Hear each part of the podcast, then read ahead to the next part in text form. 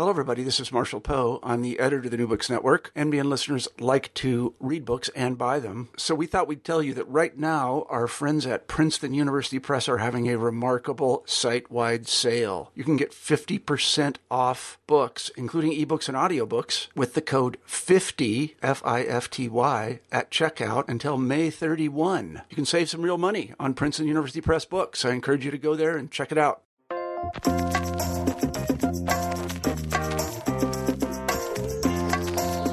To New Books in Language. Today I'm talking to Ingrid Piller about her book Linguistic Diversity and Social Justice, which critically examines the role that language plays in bringing about social outcomes. In this interview, we discuss how language abilities come to be treated as a proxy for other social factors and can be implicated in discrimination. We look at how the perception of bilingualism interacts with other cultural considerations, and we consider some of the ways in which formal education can propagate social injustice. Today I'm talking with Professor Ingrid Piller about her book Linguistic Diversity and Social Justice, which is a wide-ranging exploration of the societal consequences of language use. Ingrid, how did you come to write this book?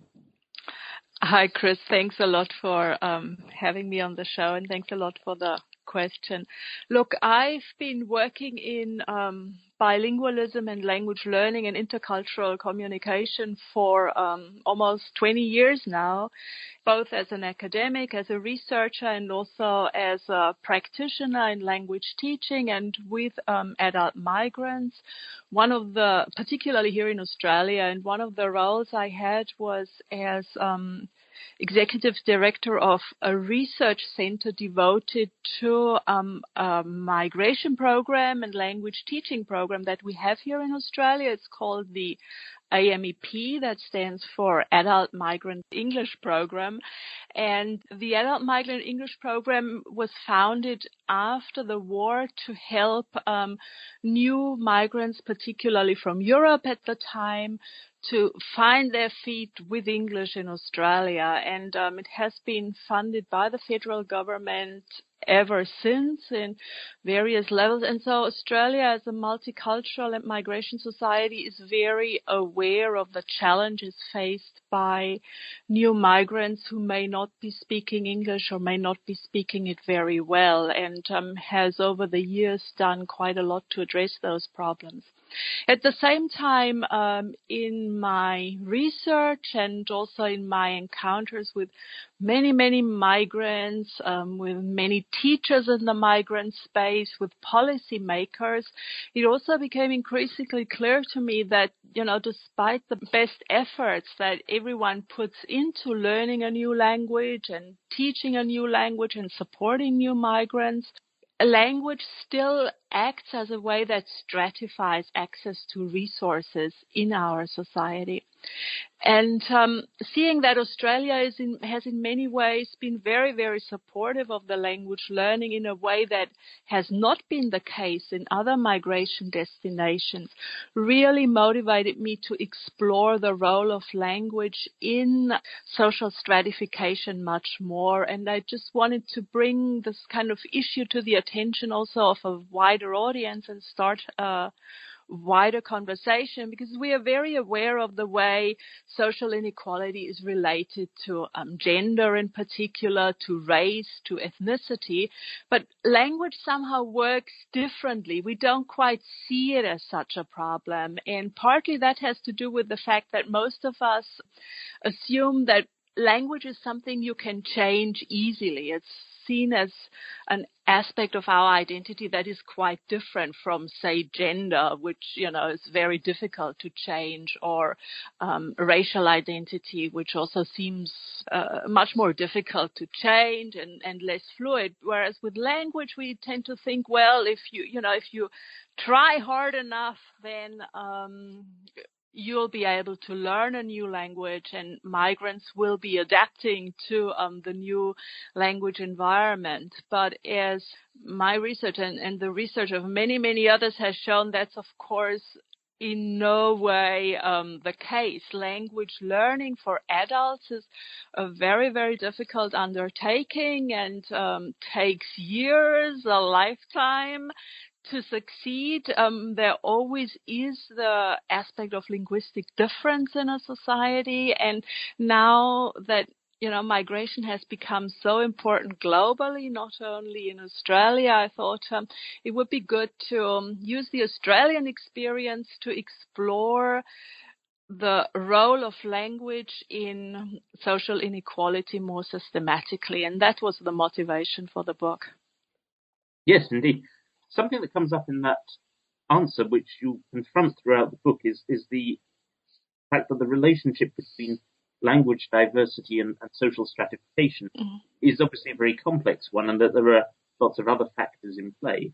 Mm-hmm. Um, and also that it's sometimes misunderstood with linguistic diversity either being blamed for or credited with effects that are actually due to other social causes.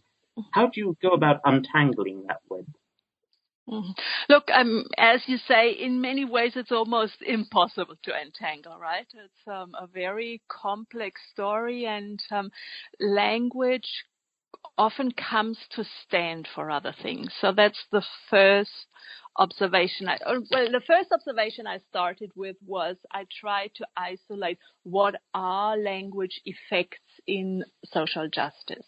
My focus was on social inequality because I wanted to start with real world problems. So my approach is not one to that is sort of a normative justice approach. It's a very practical and pragmatic approach that starts from the question what are social problems that are related to linguistic diversity and where does language diversity serve maybe as a cover for discrimination or discrimination that has become illegitimate. And so I'm trying to look at how does language structure um, social justice. And social justice I conceive as consisting of three facets. One is um, economic inequality. So one of the questions I ask is how is language related to economic inequality? The particular focus here is on access to jobs, access to employment. The second question I ask is um, social justice can also be conceived as one of equality of cultural representation or conversely as a problem of cultural domination.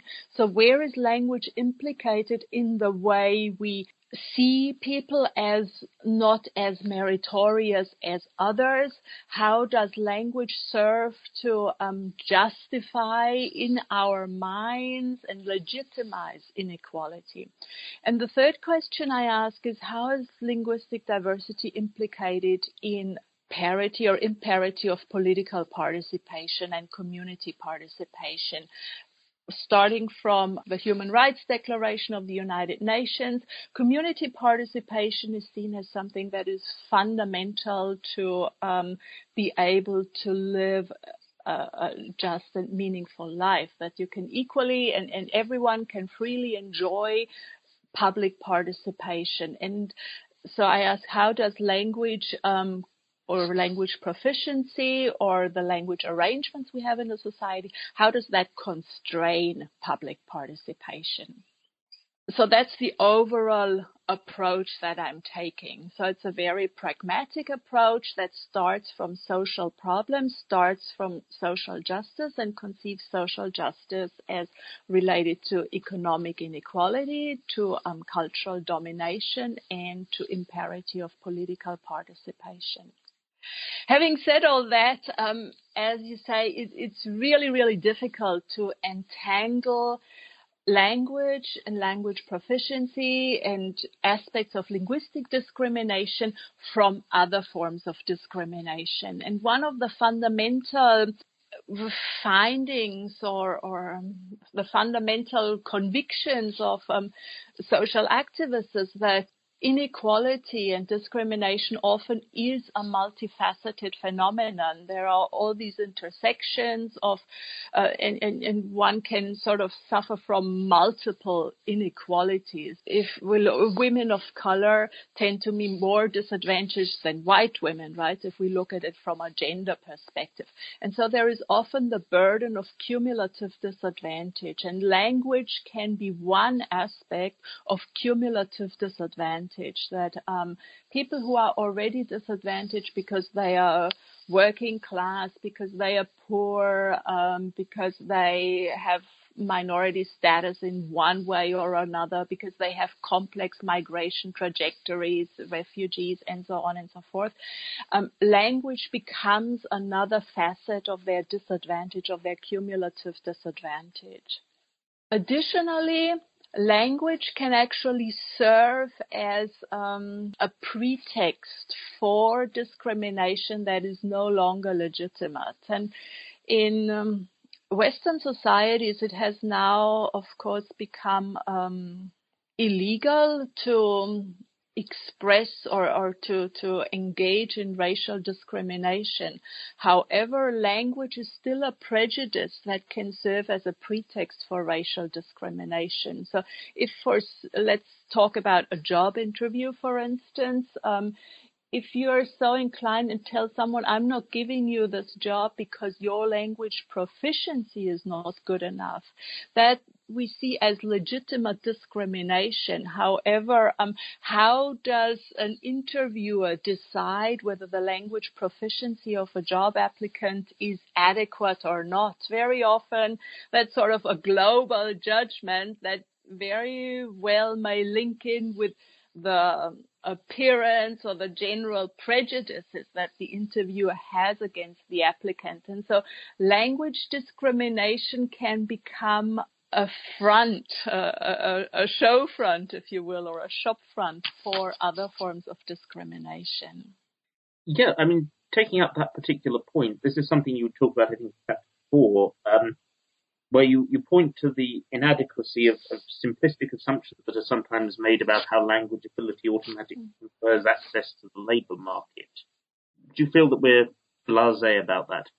Um, I think in particularly in Anglophone societies, there certainly is something that um, the sociolinguist Michael Clyne has called the monolingual mindset. And what he means by talking about the monolingual mindset is that there is an assumption that English is enough and um, that really to be only speaking English is the normal state of affairs. And that kind of monolingual mindset really renders any access issues related to linguistic diversity invisible.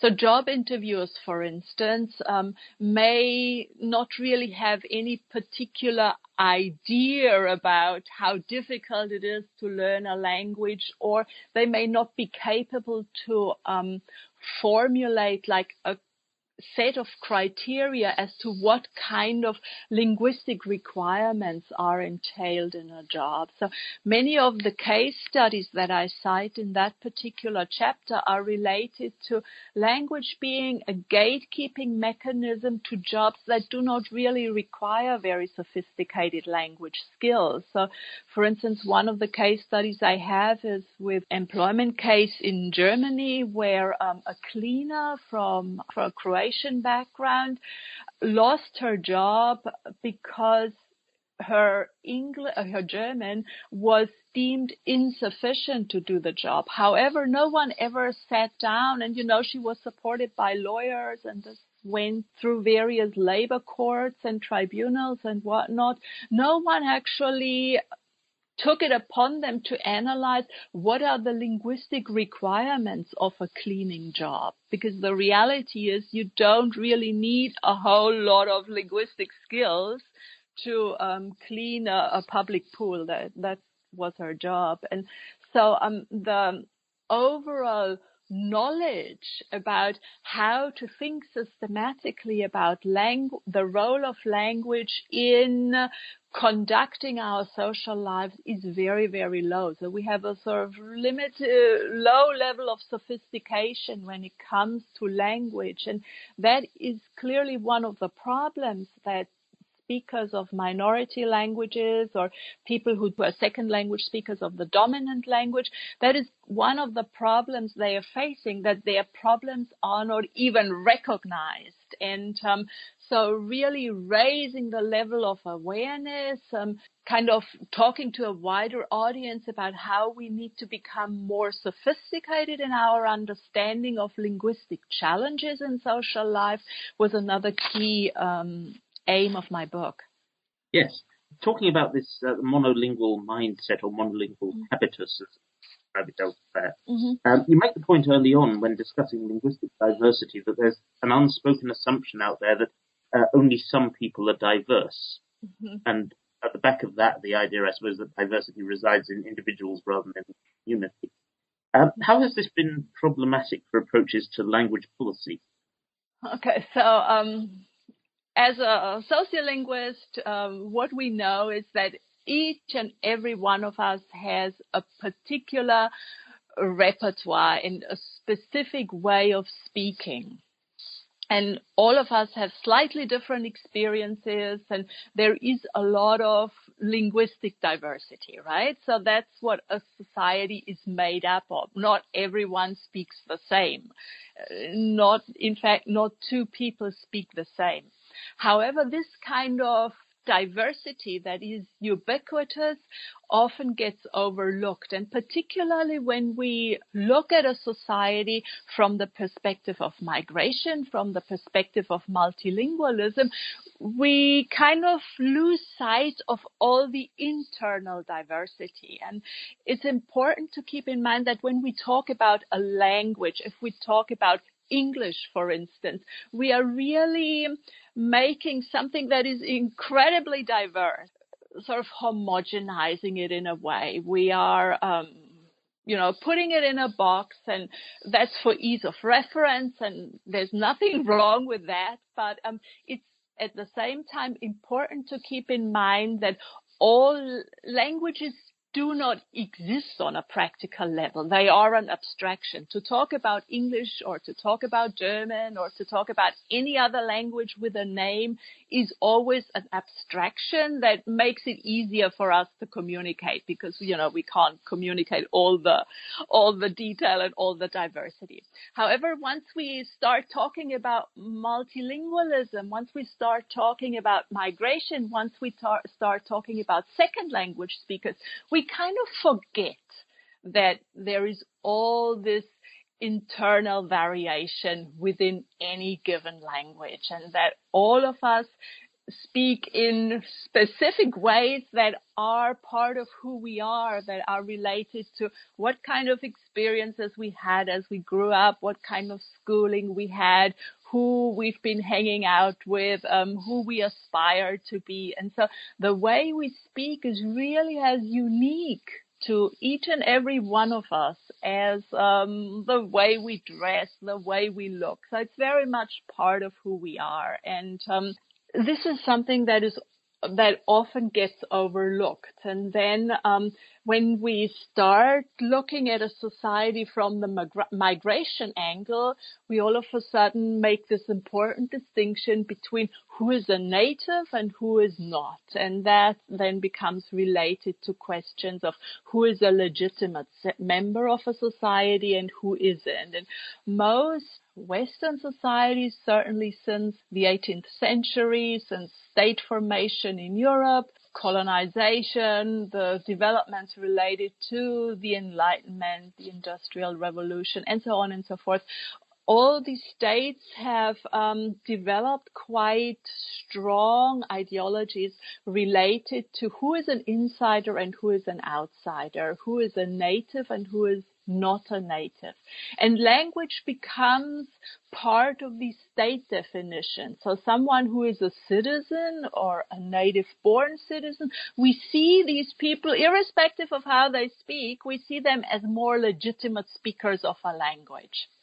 And um, newcomers or people who have minority status or people who, you know, don't have equal citizenship rights are somehow also viewed as having a, a, different linguistic repertoire, and they are the ones who then become seen as um, linguistically different. Um, one of the examples that I use in the book is um, related to a term that we use in Australia, and that term is um, people. CALD people, that's an acronym that stands for C for culturally, A and L linguistically, D diverse. So culturally and linguistically diverse people.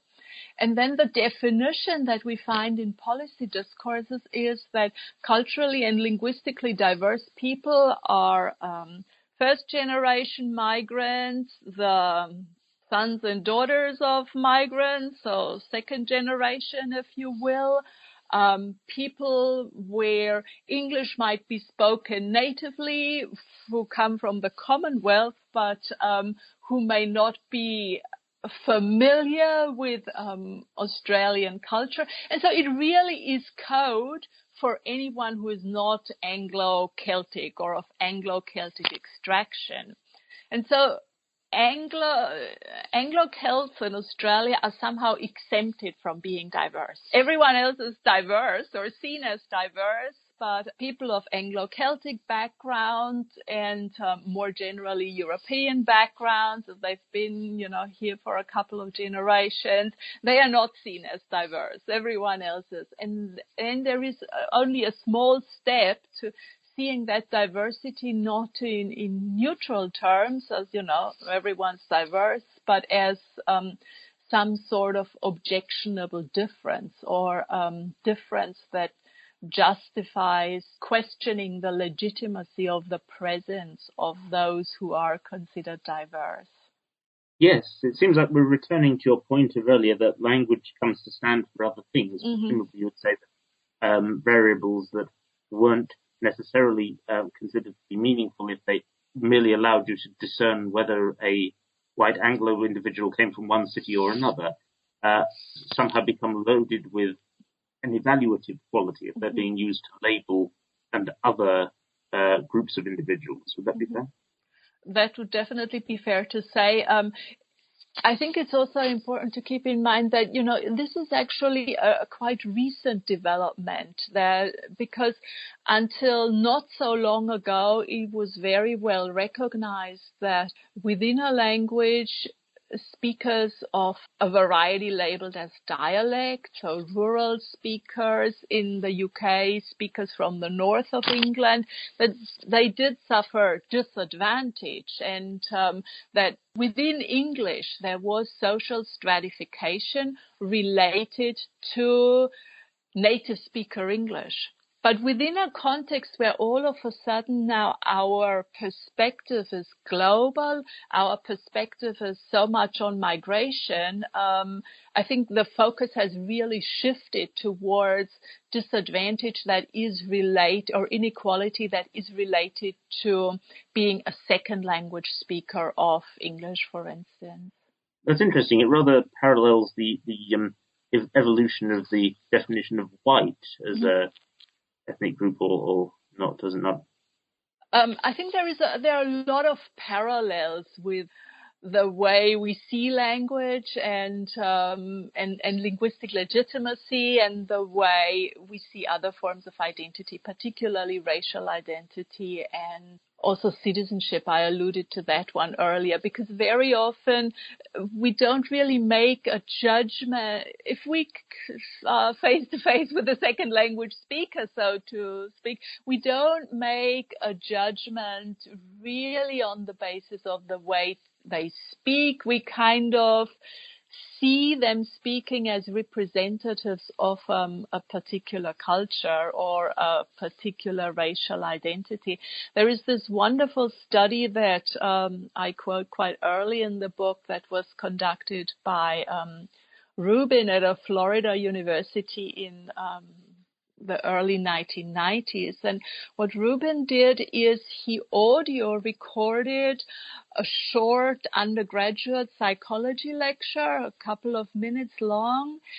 And um, the recording was by um, a white woman who was a native speaker of American English and who spoke in a standard American accent, sort of Midwestern American accent. And um, then this audio recording was played to two groups of undergraduate students. One group of undergraduate students listened to that audio recording as they saw an image of a white woman on a screen. And so the assumption that they were, they were led to believe that that white woman was the speaker in the audio recording.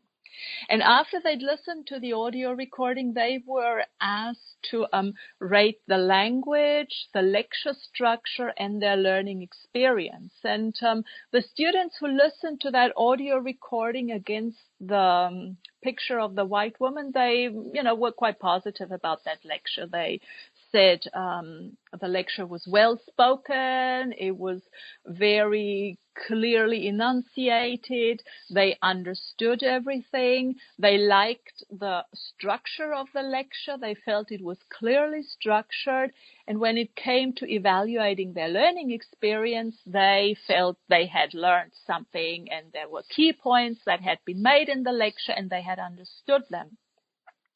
Now, exactly the same audio recording was then played to another group of undergraduate students. This time, the second group of undergraduate students, when they listened to the lecture, they saw the image of an Asian woman. So for them, the impression was that the Asian woman was delivering the lecture. Now, the audio input has not, had not changed at all all that had changed was the visual image of who they thought was talking in that audio recording. And it's unbelievable how different their evaluation was. So a number of the students in the second scenario um, actually said they um, didn't like the lecture because of the Asian accent of um, the lecturer. So they felt there was an accent present, although none was present in the linguistic stimulus. They commented that the lecture wasn't well structured. Again, a couple of students even specifically said they didn't like the lecture structure because it was structured in a circular way and there didn't seem to be a point in it. And the second group rated their learning experience much, much lower. They felt they hadn't really learned anything much because it was so, the lecture was so difficult to understand in their view.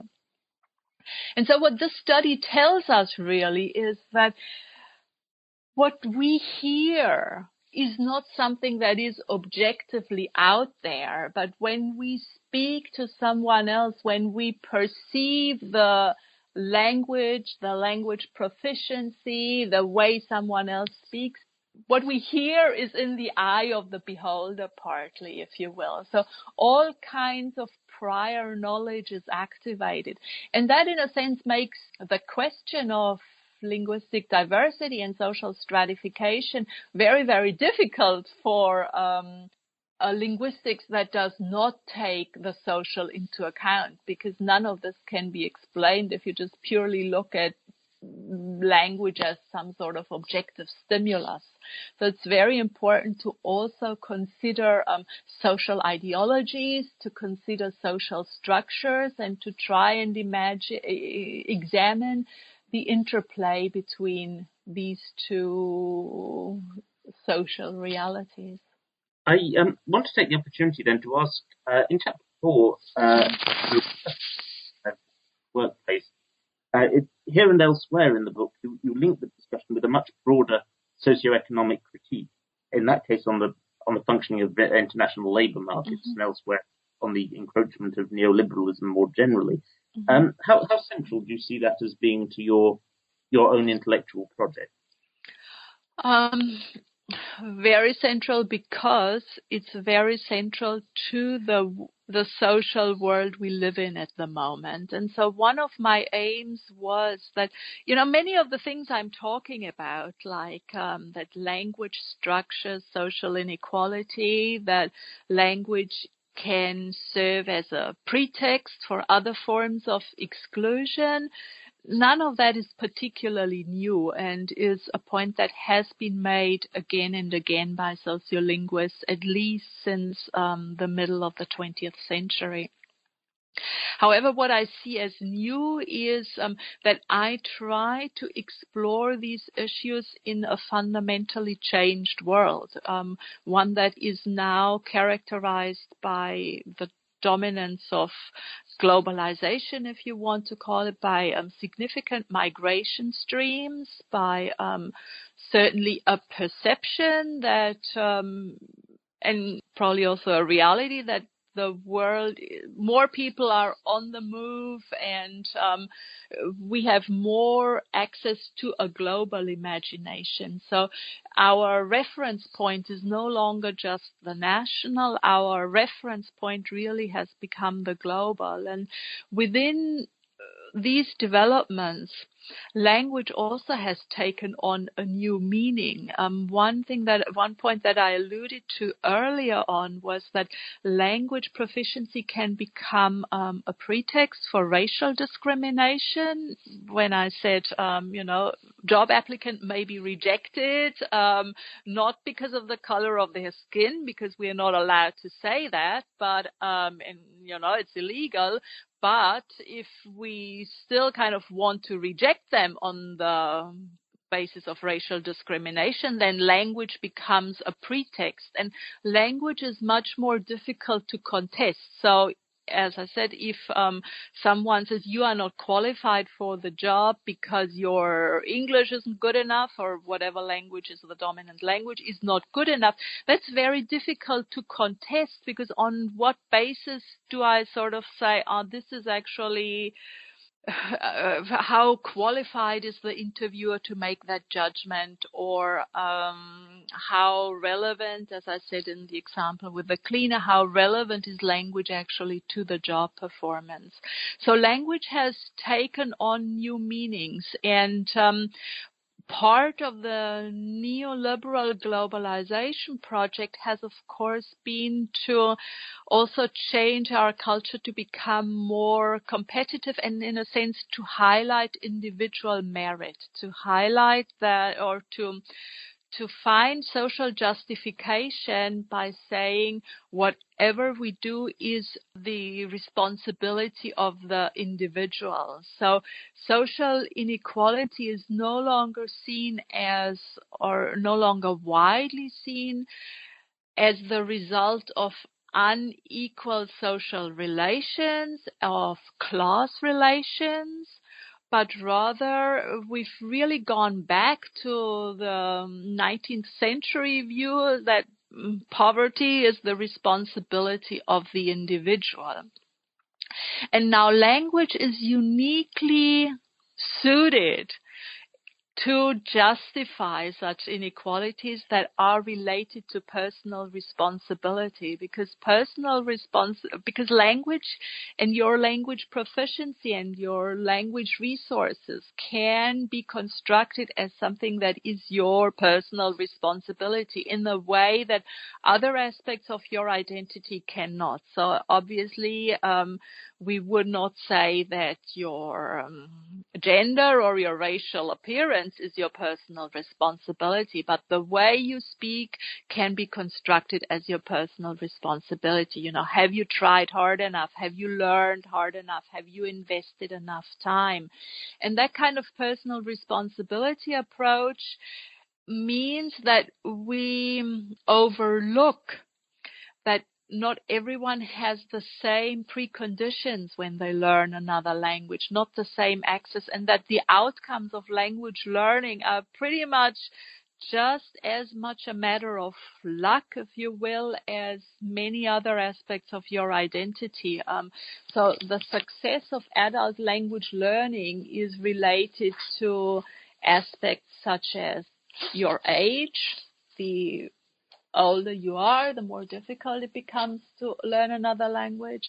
The level of your prior education, usually the more highly educated you are, um, the easier it is to learn another language in a new context, particularly if it is a formal language learning context how much time you like what your socioeconomic situation is if you have to go out and work any kind of job just to make ends meet. Obviously, you don't have time to invest um, in formal language learning, in classroom education. Um, there is also this belief that actually having a job, any kind of job, will improve language proficiency. Now, that is um, something that a lot of the research I refer to, a lot of our research that we've done here at Macquarie University has actually thoroughly debunked because it depends on what kind of job you have. And if we look at um, jobs such as cleaning, for instance, which is very often a kind of entry level job for new migrants, um, the way cleaning, outsourced cleaning and outsourced industrial cleaning is structured nowadays, it gives you very, very limited language learning opportunities, very limited interactional opportunities. So it's not an opportunity to improve your language. It's you know, it's just something you have to do that in a way takes away from your language learning. And um, because the reduction of the welfare state, because the neoliberal transformation of the economy has been so fundamental to the way we live our lives today, certainly language has become more important, and that's why it is quite central. But to, to skip ahead to the later chapters where you address the question uh, of participation in mm-hmm. society, particularly, I, I, read you as being very skeptical about uh, the way in which language has been commoditized and is being sold as a uh, as a guarantee of participation. Mm-hmm. Um, that's certainly the case. Um, if we maybe go back to the chapter about education, I mean, one of one of the key drivers of the economy in countries like Australia nowadays, also in the UK, is education has become a very important export of these countries, and um, international education is certainly something that we see as very, very meaningful and a good way to achieve globalization, internationalization, and so on and so forth. Now, many of the students who um, come to Anglophone countries in particular, they come under the assumption that if they improve their English, then um, that will open all kinds of doors for them. However, as I said, that's not necessarily the case. So a lot of the studies that we look at find uh, that I cite in the study, a lot of the research that um, we've done here at Macquarie really shows that it can be very difficult to improve your English in a context that is often seen as an ideal language learning context, namely the one of higher education. And that is related to the fact that as a language learner, you always have a dual task. The dual task is to improve your language as you do something else to improve your language as you learn and study for a course, for instance, or to improve your language as you perform being a worker and a colleague. And that's not an easy feat to achieve because usually you jeopardize one or the other. Um, if you are um, a low or intermediate proficiency learner of a language, it's very difficult to project a competent perception or, or a competent persona as um, a student or a competent persona as a colleague. And so people often may actually feel like, do I talk now and do I take any kind of interactional opportunity as a language learning opportunity, even if I sound kind of stupid and insane, or do I protect my my core identity as a competent student and keep quiet, for instance. And all these challenges of interaction. And it's not only that the language learner is facing all these questions on a continuous basis.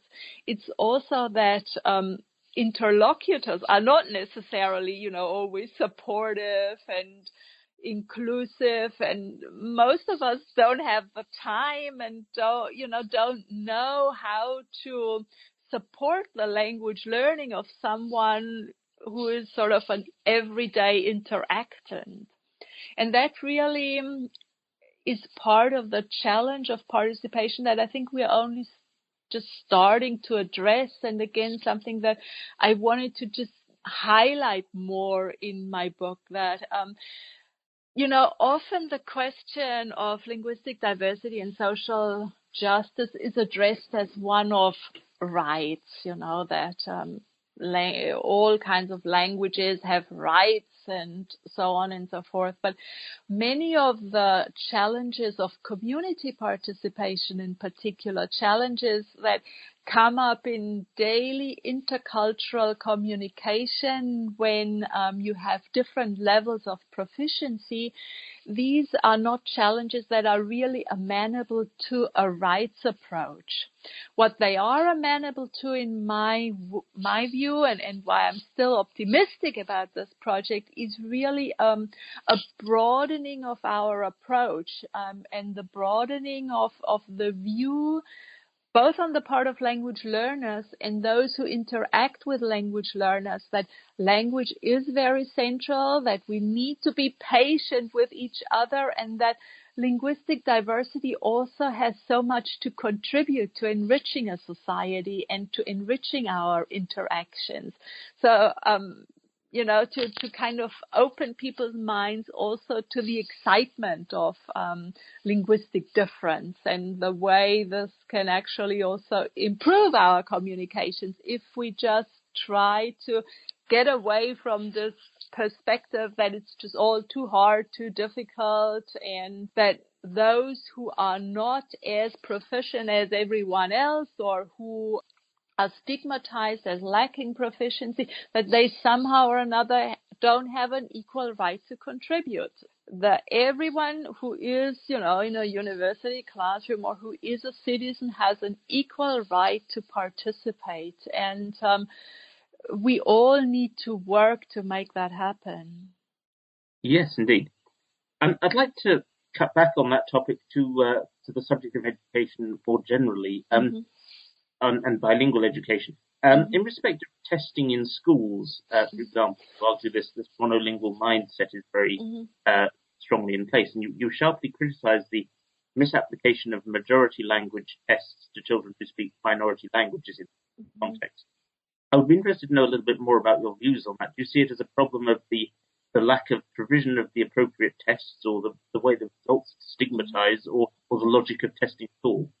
Generally, I think um, in education we are now in a space where accountability is very, very important. League tables are very, very important. Scores are very important. And we kind of believe our politicians and policymakers in public discourse, we find this idea that everything needs to be ranked and standardized testing really is the ultimate evidence that we have on educational quality. Now that has a number of negative consequences for children who do not speak the dominant language. And that may be because they are new migrants and just do not have proficiency in the dominant language. That may be because they are um, minoritized in other ways and speak a language other than the dominant language at home, or that may be because, um, you know, they are of working class backgrounds or whatever and speak some sort of dialect and some sort of vari- variation of the majority language that doesn't quite fit the middle class norm that is being tested in those tests. So all these kids are really being left behind by standardized testing. And we have a lot of evidence that um, schools who um, you know, have high populations of um, second language speakers or dialect speakers, stigmatized varieties, speakers, speakers of disadvantaged varieties, that those schools, they underperform and um, on standardized tests in one way that teachers and principals and the school system tries to deal with their underperformance is not actually by teaching them, but by getting them out of the testing system. And um, we have a lot of evidence that you know people are just trying to not show the performance of minority speakers on tests and try to keep them away from tests because they underperform. Now, why do they underperform? Um, that actually is related to the logic of testing because um, the logic of standardized testing is one of everyone's the same. Just to give you an example, and one that is also in the book, is Australian research with um, speakers of Aboriginal varieties of English in the Northern Territory in that test um, that is used nationwide in Australia, one example that I remember right now is um, there was a testing item that included picket fences.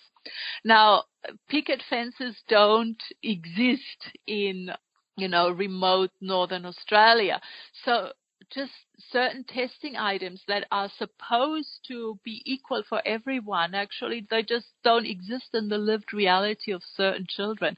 Or a more telling um, example that i've also got in the book is actually of an african refugee child in um, the us in whose reading test there was a reading passage about um, Neil Armstrong landing on the moon and um, traveling there on um, a spaceship named the Eagle. And that was sort of the input text. And then the first question was, is this text fictional or non-fictional? Now, of course, the answer is it's non-fictional, and then all the other test responses followed from that. However, that particular kid, um, as I said, an African refugee child who had only recently arrived in the US, he actually did understand the passage, but he later explained to the teacher this is a fictional text because people don't go to the moon and they don't ride on the back of eagles.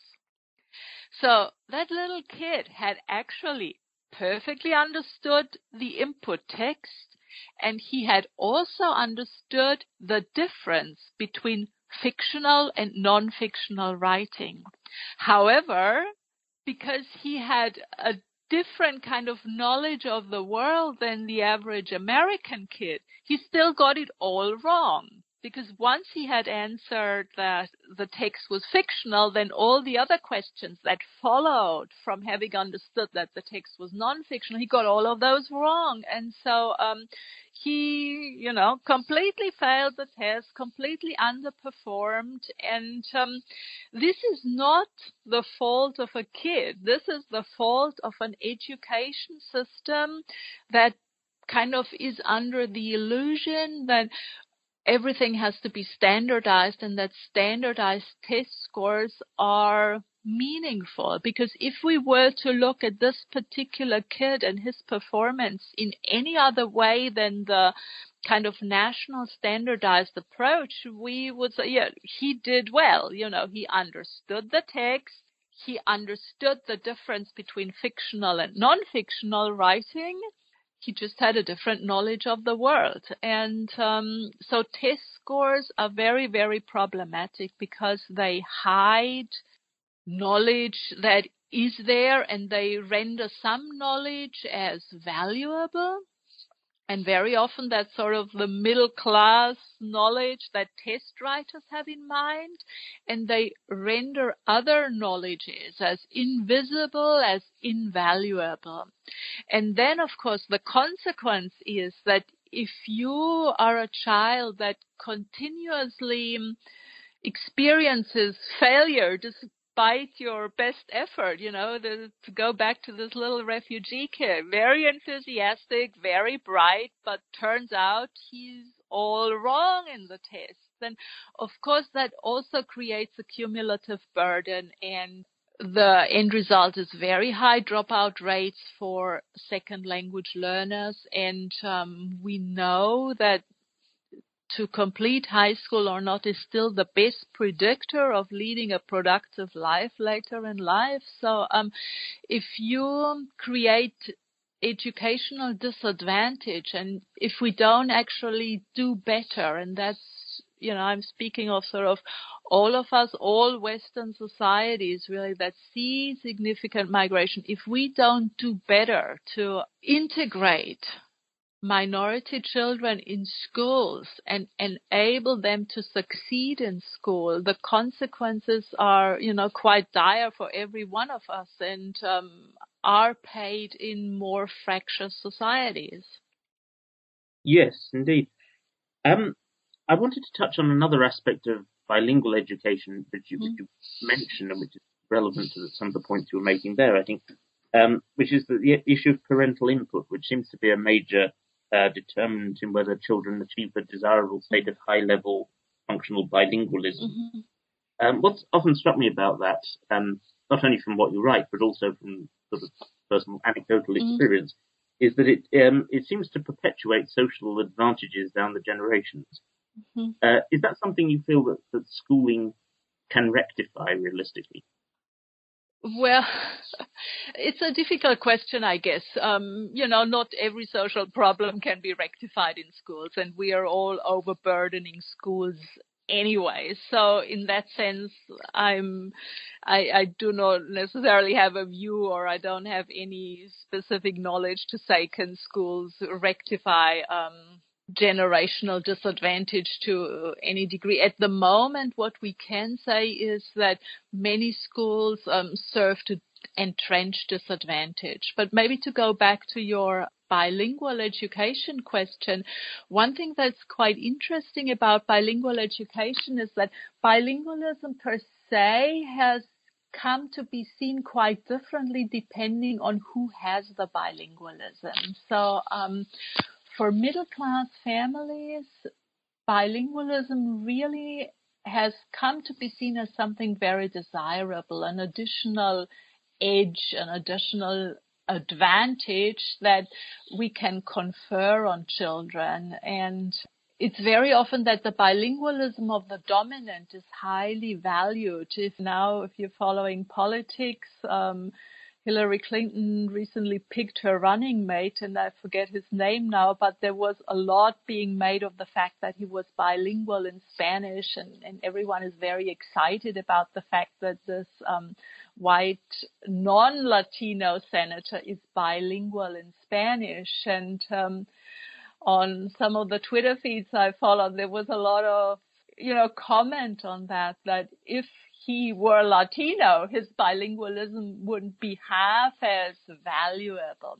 And so the value of bilingual education is really very much tied to who you are. And we encourage the bilingualism of the dominant, but we actually discourage and devalue the um, bilingualism of those who are marginalized in other ways. And one thing that we know in bilingual education is, of course, that parental input, as you said, is very, very important, that the home language is very important. And what's so interesting if we look at the advice literature, for instance, is that dominant parents are very often advised to speak a minority language with their child and speak the minority language all the time and whatnot.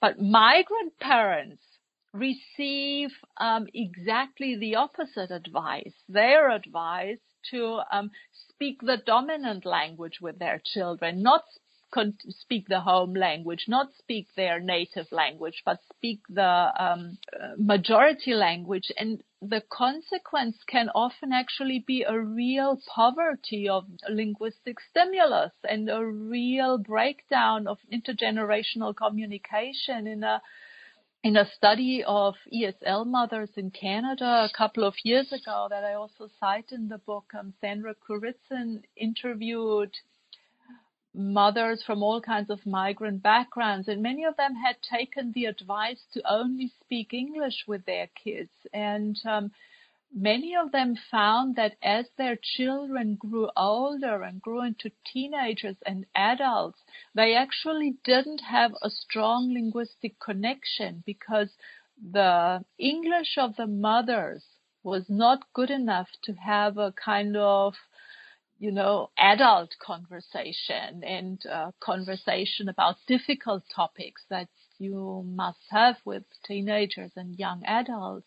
But on the other hand, because they had um, only spoken English to their children, the children didn't have high levels of proficiency in the heritage language. And so the children didn't have the proficiency to have a difficult conversation or an adult conversation with their parents in um, the heritage language.